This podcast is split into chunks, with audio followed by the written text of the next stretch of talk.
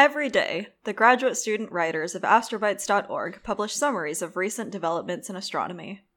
Then we sit down with recent astrobites of our choosing and bring them together, sometimes in ways you wouldn't expect.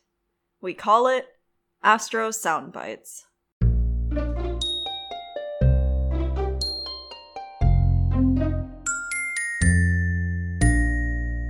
I'm Malena Rice. I'm a fourth year PhD student in the Yale Astronomy Department, and I study extrasolar planets. I'm Alex Gagliano. I'm a third year graduate student at the University of Illinois at Urbana Champaign, where I study supernovae and the galaxies they came from. And I'm Will Saunders. I'm a third year PhD candidate at Boston University, where I study planetary atmospheres. You're listening to episode 25 Beyond Astro Soundbites Great Advisors, Gap Years, and Getting into Grad School. This is a Beyond episode, so we're not actually talking about specific astrobites today, but we'll link to some related resources in the show notes. Today, we'll be talking about a few points to consider for those of you who may be working towards your graduate school applications. This might include advice, anecdotes, and other thoughts from our own experiences, as well as some outside resources that we've read about or other conversations that we've had with people. It's also our first episode of season two in our second year of production. Yay! Woohoo! That means Woo. we've turned one year old. Pretty soon we might even have our first word. Oh, what do you think it'll be? uh, turbulence? Maybe asteroseismology? Maybe dust? Dust was my first word, and it'll be my last word too. those are those are some pretty impressive long words for our one year old podcast. and Astrobites also just turned ten. Absolutely. Astrobites is like our big supportive sibling who's going to teach us to walk. Hashtag wholesome AF. Do I have to say this? We've got a really fun set of upcoming episodes that we're excited to share with you all this year. Will has spent the past six months scuba diving in the Great Barrier Reef to get interviews directly from biofluorescent coral in situ. Alex scaled Mount Everest in nothing but corduroy and sandals to explore the limits of human fashion. and Malena canoed through the deepest Amazon jungles with a monkey named Gliese 581 and a stack of exoplanet papers for company. But today we have something even more exciting. We'll be talking about a really important and impactful decision for many of you who might be preparing to pursue higher degrees the graduate school application process. Bum, bum, bum. And that's a pretty enormous topic. There's a lot to unpack there, so we're just going to touch upon a couple points that we think would be helpful for applicants at any point in the process, whether it's months before you apply or just a few days before. And as Malena alluded to, some of this advice might actually be fairly general, but we will be specifically focusing on these ideas in the context of applying to programs to do astronomy research. Absolutely. And we're going to start with what I think we all can agree is the one most important thing in shaping your grad school experience. And we all know what that is. That's how much free pizza your department supplies every week, right? Hot take New Haven pizza is better than New York's or Chicago's. Uh, doesn't New Haven pizza have mashed potatoes in it? no, you're thinking of New Haven bagels. Is that a thing? Yeah, they're made with mashed potatoes instead of flour. Oh. Wait, I have No, never that's tried not that. a There's thing. no way. okay. No. yeah, our pizzas have mashed potato and bacon. That's like the thing in New Haven. Wow. And I am obligated to say that I like New Haven pizza, but I'm kind of a bread person, so I'm actually more of a Chicago style. Uh, but I'm not allowed to say it because New Haven pizza just doesn't have bread. I don't get it. It's time to move. In all seriousness, though, I would say it's your advisor that has the most dramatic effect on your experience in grad school. Wouldn't you guys agree? Yeah, absolutely. I would agree with that. hmm And the way I see it, there are sort of three ways that people choose advisors in grad school. And not necessarily you're in one category alone, but these are the trends that I've sort of observed and read about. I'd say group one is you choose an advisor as you apply to grad school. That is, you choose the place you want to go because of the person you intend to work with. And if you get in, it's because that person took you. Group two is you apply to schools or departments that you're interested in, that does research you're interested in, but you're not committed to one individual person. You might join a certain lab, but you're not locked into it. And then group three is you arrive with no specific advisor in mind or no clear person you want to work with, and you sort of try and you figure some stuff out, but you find your advisor once you're in grad school. My personal experience puts me closer to group three, maybe a little bit of group two, but probably closest to three. Where would you guys say you were in this? I was definitely group one, and Okay. half of the places I applied were actually in Europe and the UK, and in there, group one is kind of the only option because you get funded by your advisor. Interesting. And so I think that was a big part of that, but also my philosophy of applying to grad school was entirely based around the potential advisors. Okay. And I was group two. I had a general sense of who I wanted to work with, but I fully decided once I actually got to the campus. So I think between the three of us, we span the full gambit of uh, potential options here. Absolutely. And I think a lot of the things that I want to share, you know, in this segment of the show is general and will apply to all three, even though my personal experience is only sort of one of them. But let's, yeah, let's definitely use all of our different takes to to enrich this episode.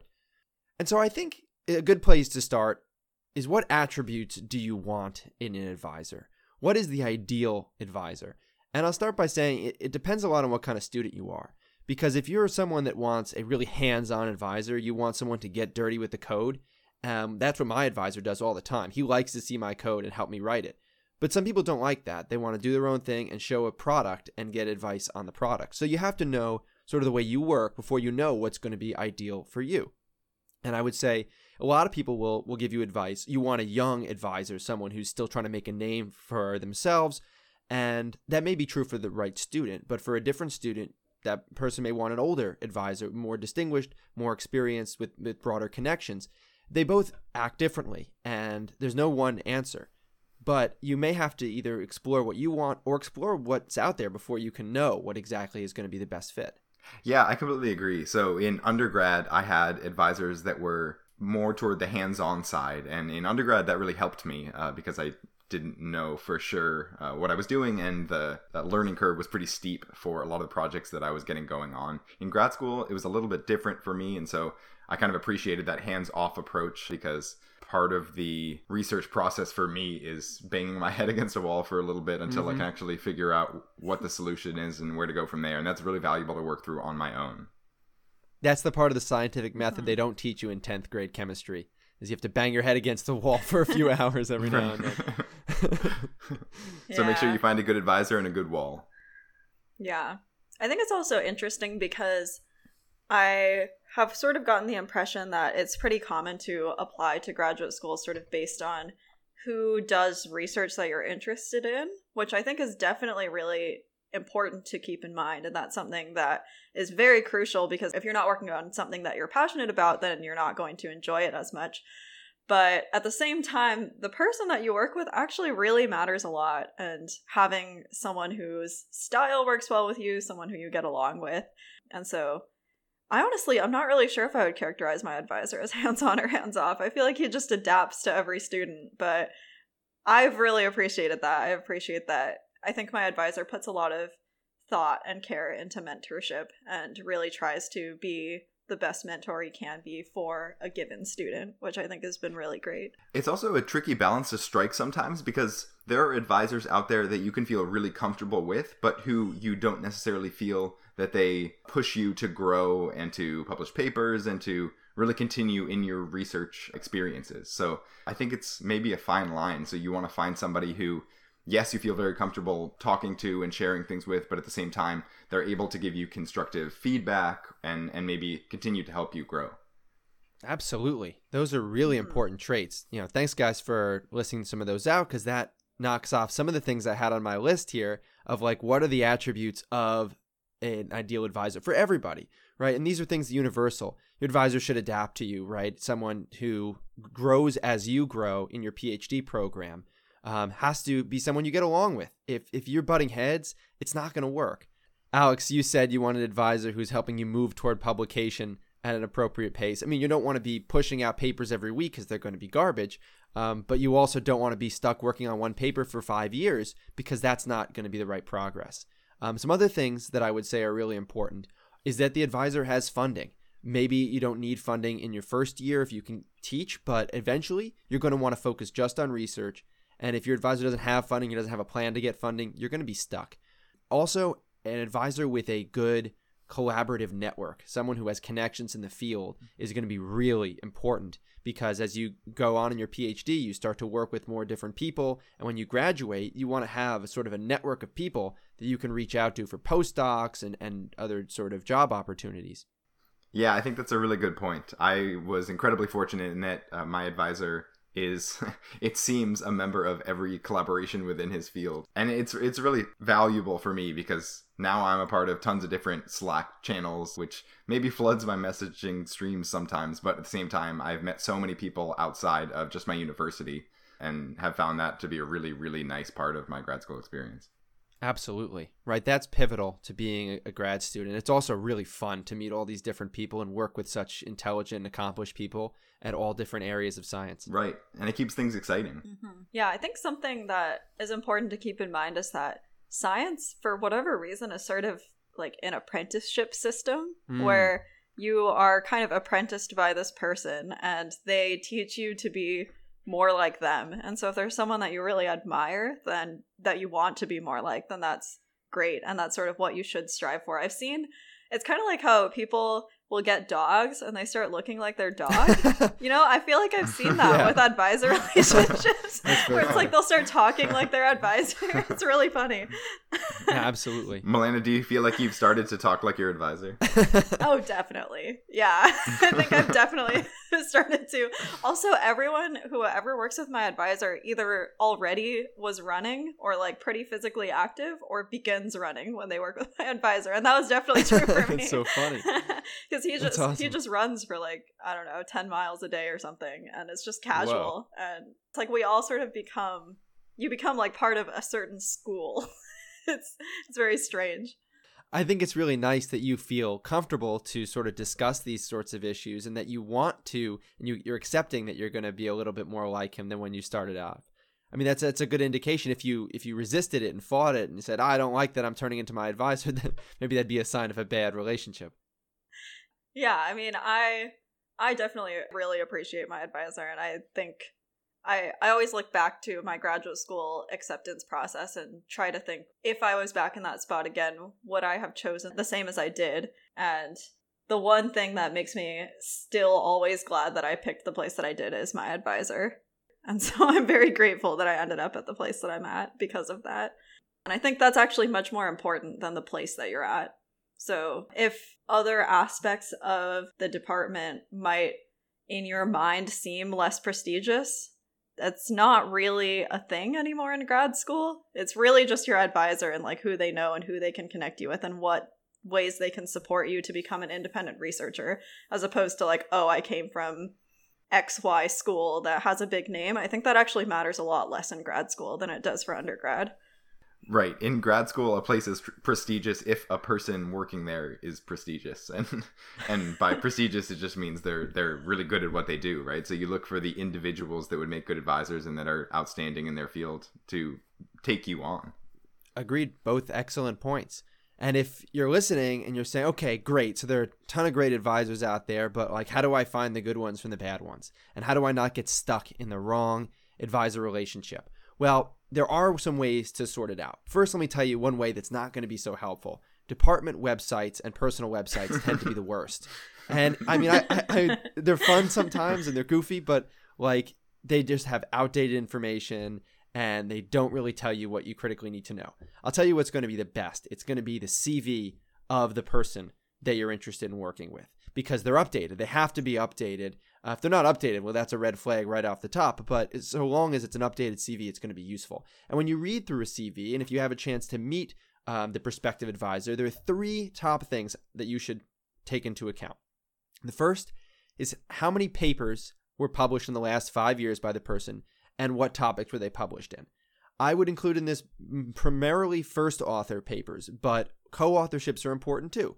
I would actually interject that. I'm not sure I agree with that. I think it's more important how many papers their second or third author on because that means their students are publishing. Because I, I think a lot of advisors kind of stop writing a lot of first author papers once they become professors and they really focus on their students. I don't, in my experience, I haven't found that, but that's an interesting perspective.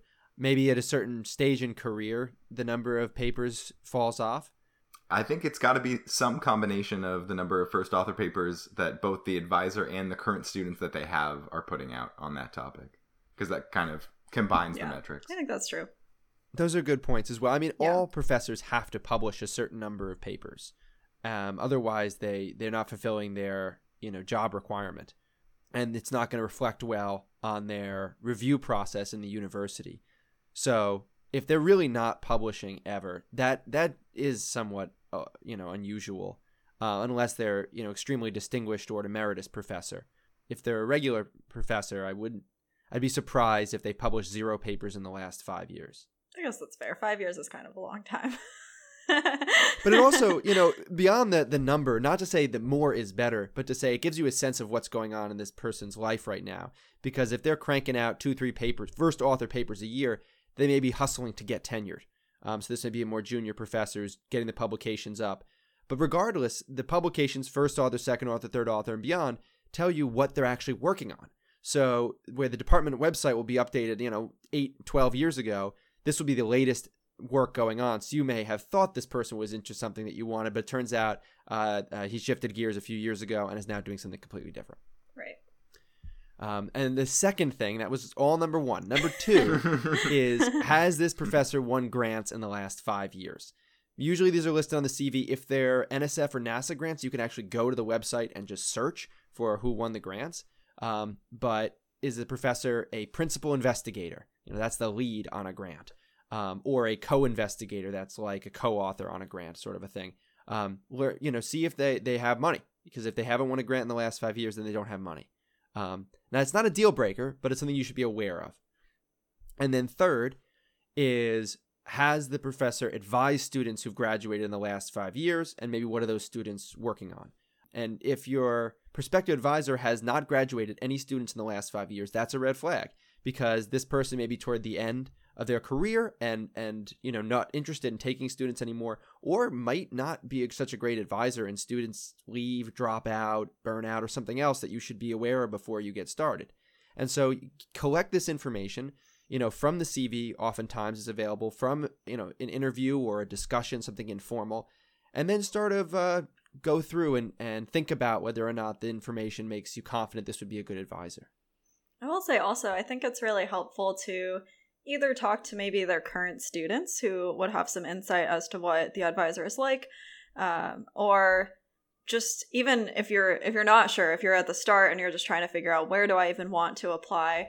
Uh, if you know of any graduate students who inspire you, that was actually a big part of me for me of how I decided to apply to certain places was because I saw certain graduate students that I found really inspirational and I wanted to follow in their footsteps. And so I looked up, you know, who did they work with? What made them get to this point where they've become just such an amazing scientist that is a model for what I would like to be in the future. And so that's kind of a vague criterion, but if you see anybody that you think, you know, maybe I want to be a little bit more like this person, then that can be another place to kind of begin because usually that person doesn't get there themselves. It's pretty tough in science to just succeed all by yourself. You really do need a good mentor.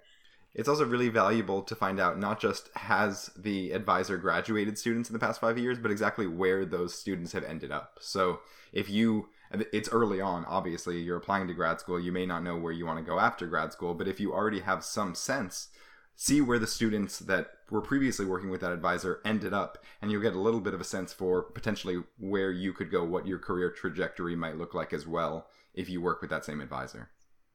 Good point. And if you're listening and you're saying, oh, shoot, I may have gotten in with the wrong advisor or applied for the wrong thing, like, what do I do? Nothing is set in stone. You can change advisors. You can try out an advisor, try out a project, and then move on to something else. Um, you're not locked in. Um, so definitely don't feel bad if you're working with someone and it's, and it's not you know meeting all these criteria. That's okay. I will also say, just as an extra point, if after your first one or two years after you get your master's, you end up deciding that maybe a program doesn't fit for you, you can consider applying to Europe or Australia or somewhere to finish your PhD, and it's just an extra three years, so you don't have to start from scratch. Um, so I think that's something important to keep in mind. Uh, it doesn't have to always be a U.S. institute with a six-year program. That's a great point. Right. I think the far bigger setback would be to stay in a place with an advisor who's not right for you or in a program that's not right for you than to, to switch. Absolutely. Very good points. Um, from my own personal experience on how I found my advisor, and like I said in the beginning, I was sort of a, a group three. I came into BU excited about the program because of the wide variety of research. And I didn't really know what I wanted to do, so I was excited to sort of experience what was there and figure it out. And I picked some, you know, project and advisor to, to start with and see how it worked. And I really liked the advisor, but I really didn't like the project. And it, in fact, took me most of my first year to sort of find my way to the science I wanted to do and the project that excited me. And my the advisor I had kind of started with was so good as an advisor. He helped me identify the right people. Uh, there was a researcher at MIT who would be a good fit as a collaborator to, to work very close with, and and you know other people as well that he's helped me get in touch with, and sort of enrich um, his own group with different sort of experiences. And it's been it's been really good for me to have an advisor who doesn't do the exact same work I do, but who brings something to my work and, and whose work I bring something to and that's what I've been you know really excited about is that I, I did latch on to an exceptional advisor.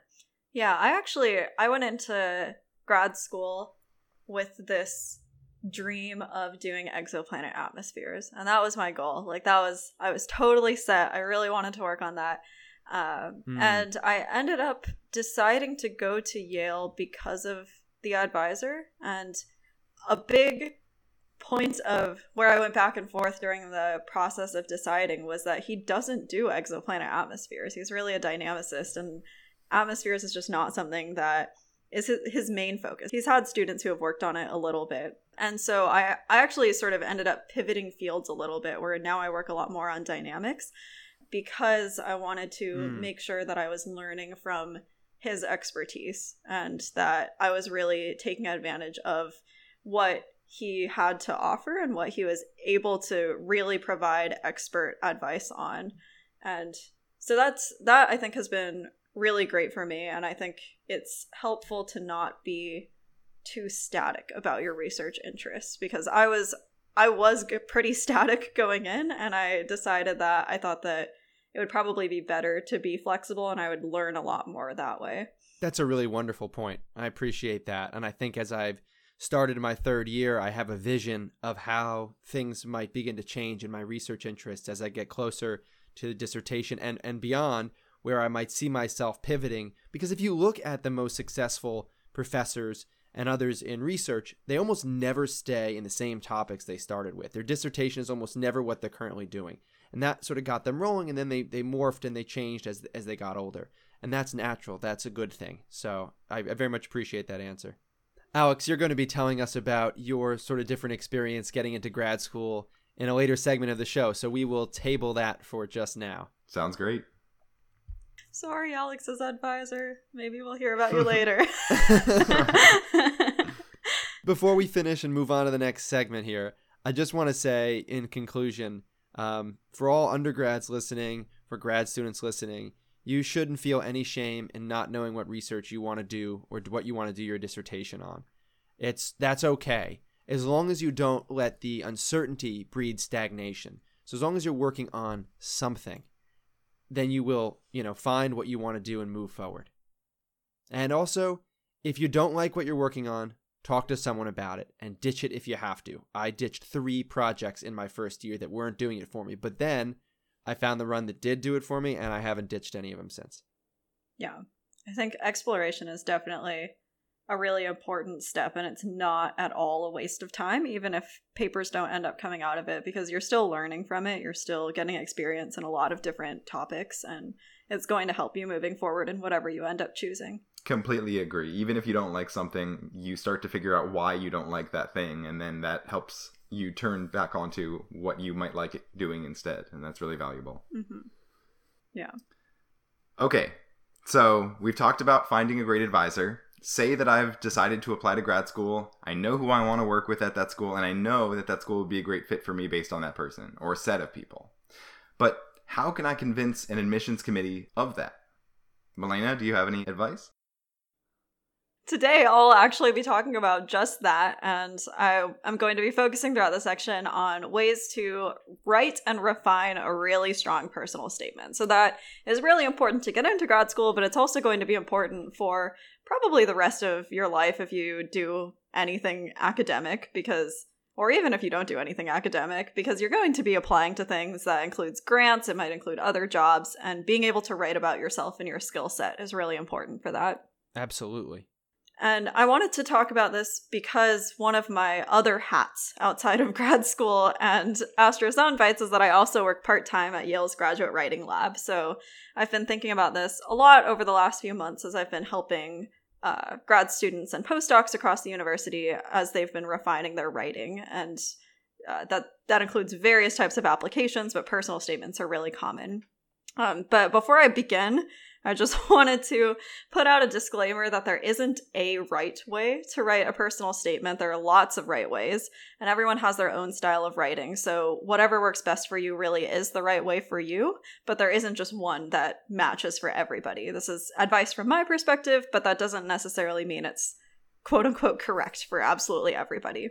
Right. I've had so many different writing styles in the various versions of personal statements that I've come out with over the years to varying degrees of success. But I think to some extent it has to be a function of what you're applying to and what your motivation is, and also just who you are as a person. Absolutely. And it's going to vary a lot with the prompt also. so, I mean, when whenever you have an application, the first thing that's really important to consider is who's your audience and what are they looking for. Right. So, in this particular case of grad school or even if you're applying for say the NSF fellowship or another fellowship, you're probably going to be writing for professors in the field and you're applying for a research program. So they want you to show that you will have potential for such a research program. That could include you know past experience that you've had or it could include showing that you have persevered through difficulty in the past that you're able to progress and that you have a lot of grit and agency that will allow you to succeed in that program. So it can come in a lot of different forms. Let's say hypothetically you host a really cool astronomy podcast. Would that be something you'd want to share in your personal statement? Um, so I think that really depends. And it depends on the point you're trying to get across because you want to think about what do I want the reader to take away after they've read this statement? What do I want to prioritize and what do I think is the most important for them to think about me? So for this podcast, you might say, oh, well, I'm really engaged with the subject and I'm able to, you know, talk about it hopefully eloquently. I don't know. I guess our listeners can tell us. um, and this is something that, you know, I care about so much that I'm devoting extra time outside of my own academic work that is already required. But, you know, I'm taking it this extra step to learn about all these different subfields and to I feel like I'm advertising myself. but, you know, to learn about topics other than just the one that I'm studying, as well as going really into detail with the one that I'm studying. And so, if you were a host of this podcast, then it would show that, you know, you've been reading academic papers, you can show that you are that you really prioritize public speaking and that's something that you want to practice and really pull out these skills from that that will help you in graduate school or whatever other application that you have. All right, you're hired. Thanks. I'm sold. Biased party from the same podcast. That's fine. and so, yeah, I think it's something really important is just to make sure whatever you say, it's very clear why you said it. So it's not just, oh, this is related to astronomy, so I'll stick it in. Like, you want to make sure that the admissions committee understands how the skills or experience that you've taken from this will actually help you moving forward. And that can come in a lot of different forms. In addition to considering who your audience is, you're also going to, and this is a little bit more um, narrowed in, want to personalize your statement to each school that you're applying to because you want to show why that school is a particularly good fit for you, the same way that if you're applying for a job, you would want to show why you are uniquely suited for that particular job. And so this kind of ties into what Will was saying about choosing an advisor. So, if you happen to know who you want to work with, this can be a great spot to highlight why you would be a great fit with that advisor. If you've sort of thought about how your work style with them might work nicely, how their research fits in well with your interests, etc. I would recommend listing a couple of possible people because sometimes I don't know, maybe that advisor might not have funding that year, or Hmm. uh, there might be something out of your control. And you can reach out to them to ask beforehand, but you could reach out to every single person you're considering working with, but it might be a lot of emails. Um, so it, it kind of helps to show, you know, there are a couple people you have in mind. And that's good for yourself as well, because then if you get there, and you discover, oh, I don't actually work well with this person, then you have somebody else that you might be able to turn to and work with instead. That also helps communicate that you're a right fit not just for one individual, but for the whole program as a whole, right? Because a lot of things that Mhm. the committee tries to determine is not just is this person a really good fit for this one research project, research area, but are they going to contribute to the department and uh, grow from the department? So making sure that that is holistically a good fit can be communicated by listing several advisors.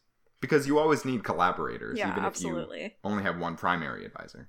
Right. And you can have multiple advisors. You don't have to have just one advisor. People get co advised all the time. So that's also something to consider. It's a great point. Yeah. And another sort of specific thing that you could bring up is whether a school has particular resources or a particular program that you like. Uh, so they might have, like, in Illinois, they have an enormous amount of high performance computing resources where Alex is. And so that's a really great place to do data science if that's something you're interested in. Or certain places have different institutes that make it more or less suitable for your particular research interest. So that's definitely something useful to bring in. And then you can also talk about if there's something you like about the structure of the program. So, Yale requires that all students try out two different research projects with two different professors before we pick a thesis topic. And I think that has been really helpful for a lot of people because it makes sure that you've done some exploring. It's kind of a required part of our curriculum to do some exploring before we actually pick a thesis. And it also makes it so that you never have to have an awkward conversation where you say, Oh, sorry, I don't really want to work with you because you have already been working with two different people and it's sort of understood that you're not necessarily going to keep working with either individual. I appreciate that, but if you have to have an awkward conversation, just get it over with. You'll be better off for it. yeah, no, I agree. If you have to have that conversation, then it's better to not put it off. I think a lot of professors understand that that's kind of the name of the game too, Mm. right? People go in and kind of shop around and try and figure out what fits best and you think something's going to fit and then you go in and maybe it doesn't as well as you thought it would. And so Right. I think a lot of professors are very understanding of that. Yeah. Mm. Yeah, that's definitely true. Um, yeah. And the last thing while you're writing that you will, will want to think about is just that you should try to make sure that you're showing rather than telling about your skills. And so it's very easy to say, oh, I'm a hardworking person. I really like astronomy. But if you can show that through something that you've done, maybe you've done research before, maybe you've persevered through some difficulty, that's something really helpful to highlight through experiences. And you can then say, you can tell at the end of showing. So you can say, oh, I showed you this experience, and now I'm going to tell you why I just told you about that experience. Um, but it's really important to have that showing part so that it's not just like, I'm a great candidate. I love astronomy, and there's like nothing behind it that that the reader can see. There might actually be something behind it that is there, but the reader only sees the personal statement. It's also great practice for your research itself to have a hypothesis and then to support it with uh, background evidence, right? So uh, Hmm. if you're writing a personal statement, you're writing persuasively and you have to convince someone of something. And when you write a research paper, it's similar in the sense of you did a research project and you're trying to communicate the results and why you feel a conclusion is this one way or the other based on all the evidence. So evidence is really important in personal statements just to make sure that people actually believe what you're trying to communicate to them. Yeah, so these are all general ideas for during your writing, but then after you've written the draft, uh, you'll want to definitely spend some time revising. don't submit a first draft because there are definitely going to be ways that the first draft can be improved. And usually, the best ways to improve upon your first draft are asking for feedback from other people. Uh, if you can, maybe current graduate students or maybe peers in undergrad or just anybody who might know about your experiences and might be able to speak to what would be helpful to highlight more or maybe downweight a little bit depending on your particular circumstances. For me, when I'm proofreading my own draft, and this is just you looking at your own draft, I think it's really helpful to read one paragraph at a time and return to the prompt in between every paragraph and just think, does this paragraph actually address the prompt? And if someone doesn't know me and they're just reading this paragraph, will they understand why this addresses the prompt? And so if it doesn't, then you'll want to make sure that you have adjusted it so it's very clear how it ties in. And so that usually just means like adding a concluding sentence that really makes it very clear what the point was, or maybe changing the way that you framed an experience. That's really good advice. Yeah that that is i do that every time i read anyone's personal statement. I'll just sort of go back and forth and make sure you know it's very clear why everything is in the statement where it is. And yeah i think that's a really nice way to go back through your own work as well and make sure that you're being as direct as you can be. It's great advice especially if you're trying to cut down on something that's too long. You can help you see you know what this paragraph's actually not that substantive. I can just cut it yeah, and it's super helpful for cutting because you'll start to see the parts that don't really add on anything that wasn't stated somewhere else, and then mm. you can cut those out. And I think that's pretty much all. This is just sort of a like list of things that I have thought about a lot because I've been reading so many personal statements recently. um, but hopefully, this has been helpful for someone. Malena, maybe you could take this list and just put it up on our website yeah. and we could just link to it. Just a quick bullet list of some of the ideas, tips, and tricks as you write and review personal statements for whatever it's submitted for. Yeah, I'd be really happy to do that. Um, I have generally thought of maybe I should blog at some point many times in my life, and then I've never done it. so, yeah, I'm happy to type this up. Awesome. Thanks. Great. And I am going to round out the episode by talking about potentially taking a gap year. But before I do that, let's move on to our cosmological astro space sound of the gap year. Alex, are we taking a gap before the gap year segment of the show? Yeah, you could call the space sound the gap year of your undergraduate to graduate experience. Mm-hmm. It's wild because this is in between our seasons too, so it just Ooh. it like it fits the gap so well. Gapception. the gap year is really a metaphor for pretty much anything you can imagine. If you took a gap in a gap year, does that mean you briefly went into grad school? I'm gonna let you all think about that while I play this piece. Huh.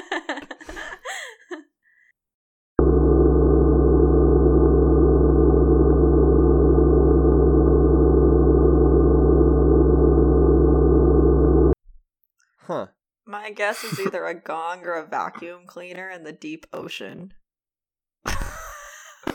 either a gong or a vacuum cleaner, but they're both in the deep ocean. Yes, either of them okay. is in the ocean. what about you, Will? It sounded like one of those whale sounds. You know, that whales uh, call to each other. Yeah, it's it's definitely marine.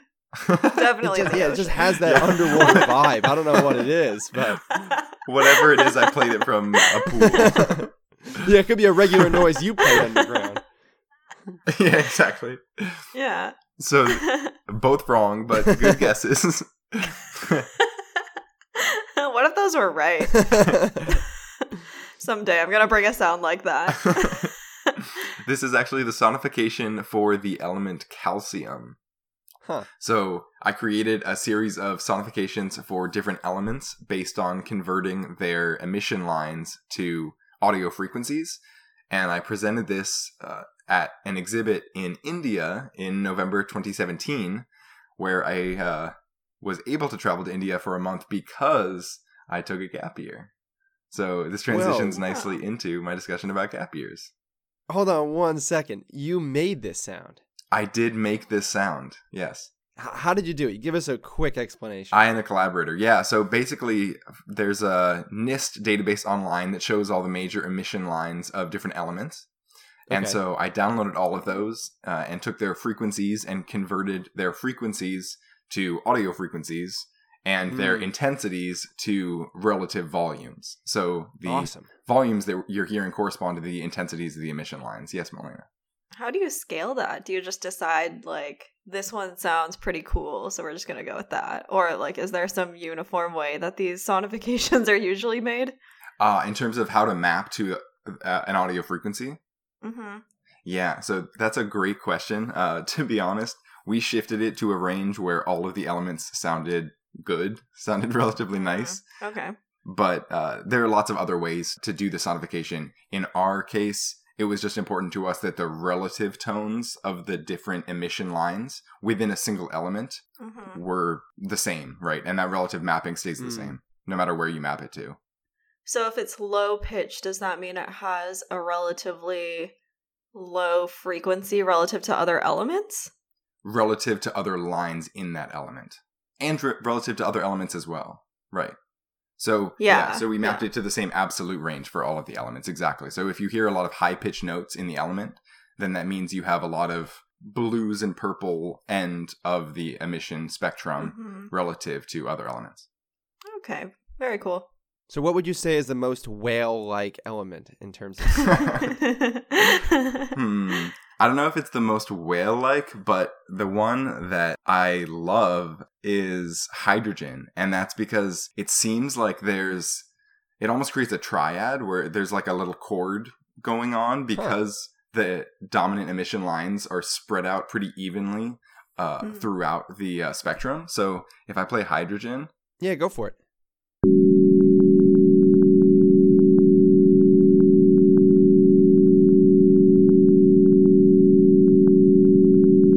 That's beautiful. Whereas the heavier elements are all kind of blended together because there are lots of different emission lines. So for something like oxygen, it sounds a lot uglier. that is a gong that is not underwater. that is at the top of a mountain. Wow. Is there a place online that we can go and listen to all these? I created a website with a colleague of mine called uh, Sounds of the Spectrum, where we have a lot of these sonifications. So I can link that in the show notes. Awesome. Amazing. And you said you spent a month in India presenting this stuff? I did, yeah. So we created a museum exhibit in a science museum for the festival. wow. That's wonderful. And it was very fun. It was super hard. We had to do all the electrical work ourselves. So that was the first time I've ever wired a, a set of lights. Oh my gosh. All right, let's get into it. Tell us about your gap year. It sounds really amazing already. yeah, let's do it. So, say I've chosen some potential advisors based on Will's advice, and I've convinced the admissions committee that I'm the right choice for that program thanks to Malena's advice. How do I decide if I want to go straight there from undergrad or defer for a year? Let's talk about why you might want to take a gap year, which is a conversation that's near and dear to my heart because, as I mentioned, I took a gap year. For my gap year, I spent a year as a post bac researcher at Los Alamos National Laboratory in sunny New Mexico. And I'll talk about my experience a bit more uh, in a little, but first let's go over a few of the reasons why you might want to take a gap year. And Will and Malena, of course, feel free to jump into this at any time. The first reason is burnout. This is pretty obvious, but undergrad is exhausting, and grad school could be even more demanding of your time and energy. Taking a year to recharge gets significantly harder once you're in grad school, and even further on in your career if you decide to stay in academia. So, taking a year to just breathe, do some of the things that you really enjoy doing for undergrad, or maybe explore some hobbies further uh, is really valuable. Next, it's really useful to be able to sample different potential research areas. Are you unsure of where you want to specialize in grad school? If you are, maybe you've listed a couple options in your statement of purpose when applying, but you won't really know what you like or what you don't like until you give them a shot to begin with. And so having a relatively low stress way to sample a couple different areas and learn the skill sets that you would like to gain in grad school uh, is very valuable. Yeah, I really want to echo that because once you're in a PhD program, you're sort of on this clock if you want to end up going into academia where after your PhD, you're supposed to, in the traditional route, go to postdocs and then faculty after that. And if you really take a break at any point in that, it's doable. It's definitely not impossible. And I know people who have done this successfully, uh, but it's hard. It's not so easy to take a break later on and then jump back in. And so, right after undergrad is actually maybe one of the best times that you can do this. And if anything, it might actually really help your career because you'll have a chance to explore different topics. You'll have more time to do more research before you actually start on that timeline. Um, so that's something that I've sort of looked back and I've thought, oh, wow, you know, I really kind of wish that I had thought more about doing a gap year because it's not something I really considered at the time. But everyone I know who's done a gap year really loved it and had such great things to say. That's a great point, Malena. And as much as we recognize the schedule, you know, this sort of timeline really does exist, it also brings me some anxiety to think about that and think like, oh, in this number of years, I have to be in that stage. Mm-hmm. And, you know, I also think how many people do I know who went away from that? And you, you said, you know, people who have left and come back or people who have, you know, d- taken longer in, in one area than another. So yeah. I think that there is this outward pressure of the timeline, but we should do our best not to make it pressure on ourselves because it can be detrimental. Yeah. It's tough because if you see one path as like the traditional path and you see so many people succeed on it, then it's really hard to convince yourself, oh, it's okay to deviate from that. And That's right. It it definitely is, and it, again, I know people who have gone on to very impressive professorship positions after having these paths that deviate from the norm. Yeah, I guess I just want to emphasize that this gap year in undergrad is actually like one of the most straightforward ways to do that. And it's actually a way that could be good for both you and sort of reducing that burnout and it can also help your career. So, well said. Something to really strongly consider. Exactly. Yeah, I just want to reflect the point that both Will and Malena have said earlier, which is that if at any point in your grad school career you find that your advisor is not right for you, a project's not right for you, your research area is not right for you, it's totally okay to switch. People do it all the time. However, a gap year can just be a low stress way to explore some of those research areas, some potential advisors maybe, maybe where you want to go to grad school, uh, in a way that can help you hit the ground running once you actually get there. So, Alex, as someone who's actually done a gap year, what what kinds of skills do you think you got out of it, or what what do you think you got from your experience? Yeah, very great question. Thank you for asking. In grad school, the whole focus is on you becoming an independent researcher. And that's a massive shift from how it is in undergrad, where it's kind of expected that you're starting to take the reins, but you're still exploring different research areas. And so there's, a, there's very much the mentor mentee aspect to it. So there are a lot of skills that are expected of you in grad school, and these can be both soft skills and hard skills. So if you're picking up a research field that you had nothing to do with in undergrad, there may be specific analysis tools that you'll need to pick up along the way. So, for example, as an undergrad in a non astronomy field, I was shocked at how frequent Monte Carlo methods are used in astronomy. Mm-hmm. That really came as a surprise to me, and it took me a lot of uh, times reading about it and actually coding up my own Monte Carlo methods before I really intuitively understood how they worked. But statistics was a really big part of your undergrad curriculum, right? Did you not have such an emphasis on Bayesian statistics like we seem to have in astronomy? Yeah, I took a class on Bayesian statistics, but it was very much not the focus of my undergraduate education, which was interesting. Mm-hmm. And so that's just an example of a, a, hard skill you might need in grad school. Of course, there are also soft skills, right? Like leadership, adaptability, teamwork, and balance. Those are all tools that you'll need along the way. And there are tons of different ways that you can develop those in a gap year setting. And many of those ways aren't actually in any kind of research setting at all. So I found that uh, I was able to achieve a balance that I was really, really happy with in my gap year where I would work nine to five. It was a research lab. So you do research in kind of a semi academic setting, but you still go home at the end of the day. You have your time uh, to yourself to do with what you will. So I read a lot, I cooked a lot, and I studied for the physics GRE a lot because that was the thing we did back then. Oh, fun! um, but yeah, I found that the balance was was really nice, and when I went into grad school, I did so knowing what kind of balance I wanted for my life. Right. That's really wonderful. I, I think about all the skills that I've learned in grad school, and if I had some of these skills or maybe some additional skills coming in, I would have been able to move a little bit faster in, in my early year. Right.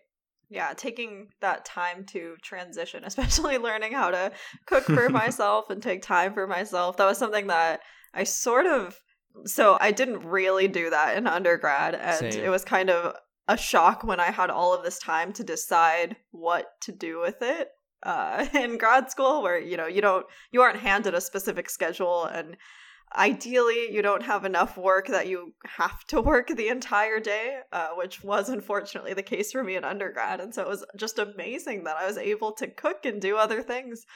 Yeah, so for those undergrads who are really stressed out out there, I do believe that it does get better. Well, and that's such a good point that in undergrad, a lot of your schedule is determined by other people, where you have many courses and you have meetings and you have clubs and all these things. And of course, you can still join clubs in grad school, but at the same time, a lot of your time is just free time to do your research. And so you have to kind of learn the schedule that works best for you. You have to implement your own structure or flexibility depending on what works. So all of those things are things that you learn about yourself over time. And during COVID, this really comes to the fore. I think I have more free time than I ever have. I'm sure you guys are the same because we're not socializing, sadly. We're not interacting with our department in a, in a real material way. Um, I mean, I'm still doing plenty of research. I'm still able to get my coursework done and whatnot, but I have a lot of free time. So I, I've been able to fill it with some work and, and some more leisure activities, some hobbies and things that if I were, say, an undergrad, I wouldn't have had those, you know, things. I wouldn't be as, as well versed in how to spend my free time because it was just so structured, you know, between the social life and classes and, and exams and so on. Right. Yeah, that's a really good point. For the first time in my entire life, I've been exercising every day. Wow, good for you. Pretty excited about that. For the first time in my entire life, I'm exercising once a week. yeah, I think I saw a tweet or something recently about how the people this far into the uh, quarantine are either coming out with six pack abs or having gained a significant amount of weight. And I feel like I kind of fluctuate between the two. I don't know. yeah. I've been taking a lot of walks because I don't know what else to do with myself some of the time. But That's fair. um, hard exercise, I've only really gotten into during the pandemic. I was really not doing any exercise before, so I'm happy that I'm doing once a week.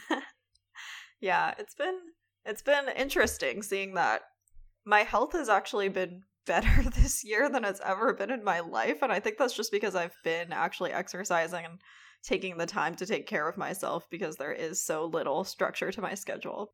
Well, you know, your advisor rubbed off on you, right? He he said everyone in his group ends up running, That's so true. it just hit you during the pandemic. But are they running towards something or are they running away from something? you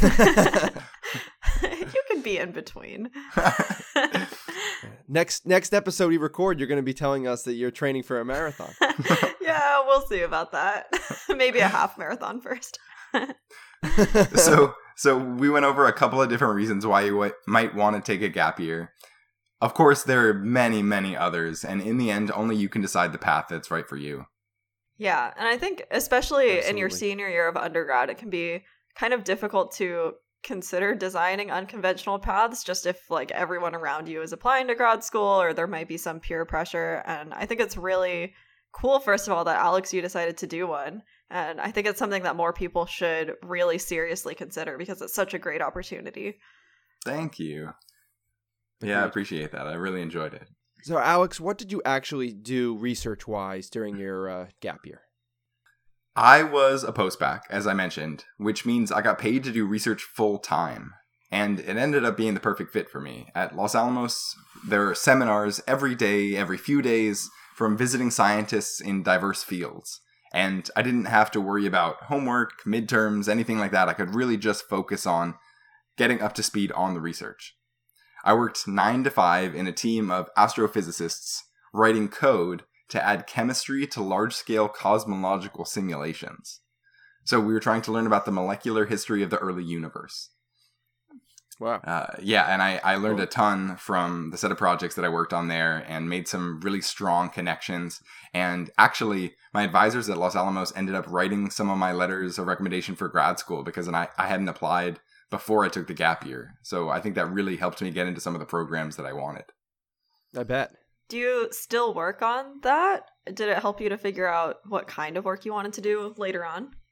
Absolutely. So I I do still uh, work on projects related to that on the side. However, I will say that after running simulations for a year, I decided that I really wanted to get my hands on some observational data again, which Mhm. led me to both the advisor and the set of projects that I'm leading now in grad school for my thesis and really enjoying.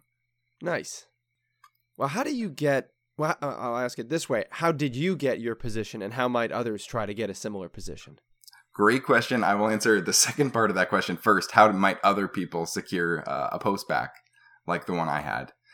There are professional organizations like AAS and APS, and they have job registers where, in addition to posting about postdoc and faculty positions, they'll also advertise some postbac positions. So keep a look out for those positions. In addition, there are astronomy oriented organizations like, for example, NASA, AURA, Space Telescopes, National Labs in my case, and uh, specific observatories that also regularly advertise positions. And finally, universities often have bridge programs where they allow recently graduated students to conduct longer term research, like the one that I did. And I'll link to a lot of these resources in the show notes, but I would say the best way to get started looking around, seeing what options are available, is just to jump on those websites. So, how did you get your position? Was it one of those? It was not one of those. Uh, in my case, I had done a summer internship at Los Alamos, and at the time, my plans for after the internship fell through, and I talked it out with my advisor, and he said basically that there was a year long postbac position and that I should apply to it, and he would write me a letter of recommendation for it. So his letter helped me land the job essentially, and because I had already made the strong connections in the research, I was able to onboard without much difficulty. I just want to say I don't think that's actually that uncommon because I know at least one person who did this at NASA Goddard as well, who just had a summer internship and just kept going. Uh, so that's something you can consider if you had an internship, seeing if there is a position available to continue for the following year. Yeah, and this actually brings me to my final point, uh, which is that a good rule of thumb is that if you see an REU program or an internship advertised, there's probably a mechanism for doing a post-bac like position there as well. And so I would take advantage of your network all you can. If you've done an REU or an internship before and you want to do something similar, email those people, ask if they know of any positions matching your interests or if you can work with them again for a longer period of time. Look for friends who have done cool internships and have them point you to specific research groups. And I know it's easier said than done, but don't be afraid to email people, even if you don't know exactly what positions are available or if you haven't met them in person, because it really only takes one person being on your side to help you secure that job. Yeah. That's great advice. Absolutely. All right. Well, this is where we would normally have one sentence summaries, but I think because of the nature of this episode, maybe it would make more sense to give a piece of advice or some major takeaway to your past self based on what we've just discussed. So, Alex, could you start us off? There's nothing wrong with an unconventional career path. And in some cases, it can be exactly what you need to become more independent, explore your passions, and hit the ground running in grad school. What about you, Will? Alex, you said it earlier, and I'll reiterate it. Only you know what's right for you. It's great to solicit advice, and you should weigh it appropriately, but in the end, it's your decision because it's your future. Nice. Malena, what do you think? I'd say shoot for the stars because if you miss, then maybe you'll land on the moon or a planet because that's how orbits work, or nothing, but that's also fine because you don't get any of the shots that you don't take. Um, so, yeah, I guess like sort of what I'm trying to say is don't take yourself out of the game before you've tried. Try out lots of different opportunities and you'll be able to figure out what your passions are. That's great advice. I would add a corollary to that, which is that when you fail, and you will fail, uh, don't despair because there will be other opportunities and there will be ways for you to succeed in the future. Yeah. Agreed. Absolutely. All right, well, that concludes episode 25 Beyond Astro Soundbites, Great Advisors, Gap Years, and Getting into Grad School. For some helpful resources that we've referred to throughout this episode, check out the links in the show notes. And if you want to hear more of our spectacular episodes, check out all of them on Apple Podcasts, Spotify, Google Play, and SoundCloud. Thanks for listening, and don't forget to keep your ears to the cosmos.